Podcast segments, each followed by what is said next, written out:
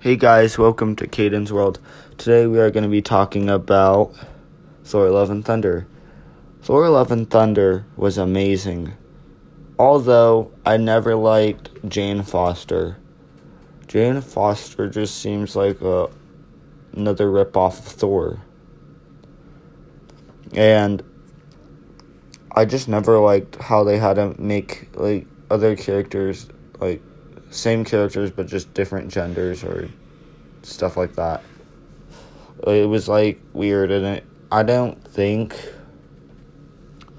I liked Thor or Jane Foster as much, but it was a amazing movie. I cannot lie. I love that movie. It's like about the same as I bet you it it was definitely it goes definitely Thor Ragnarok, Thor Love and Thunder, Thor, then Thor Dark World. Thor Dark World was long and boring and but anyways let's get into some of the actors that were in it. Obviously we have Chris Hemsworth. Chris Hemsworth is a good actor and he did a good job in that. Then we have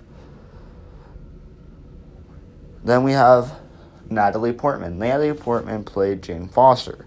I mean, Jane or Natalie Portman's not. Um, she's not bad, but she I didn't like her as the new Thor. Like I would never like her as new Thor. Then there's also um Tahiti Watiti. I think that's how you say it, or some something like that and he played Korg. Korg was awesome. Korg is super funny, and I just love that about him.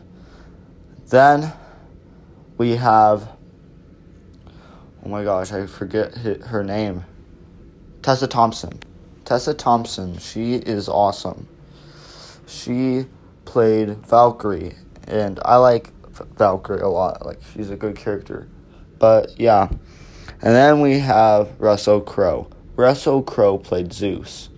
Zeus, or Russell Crowe, did an amazing job.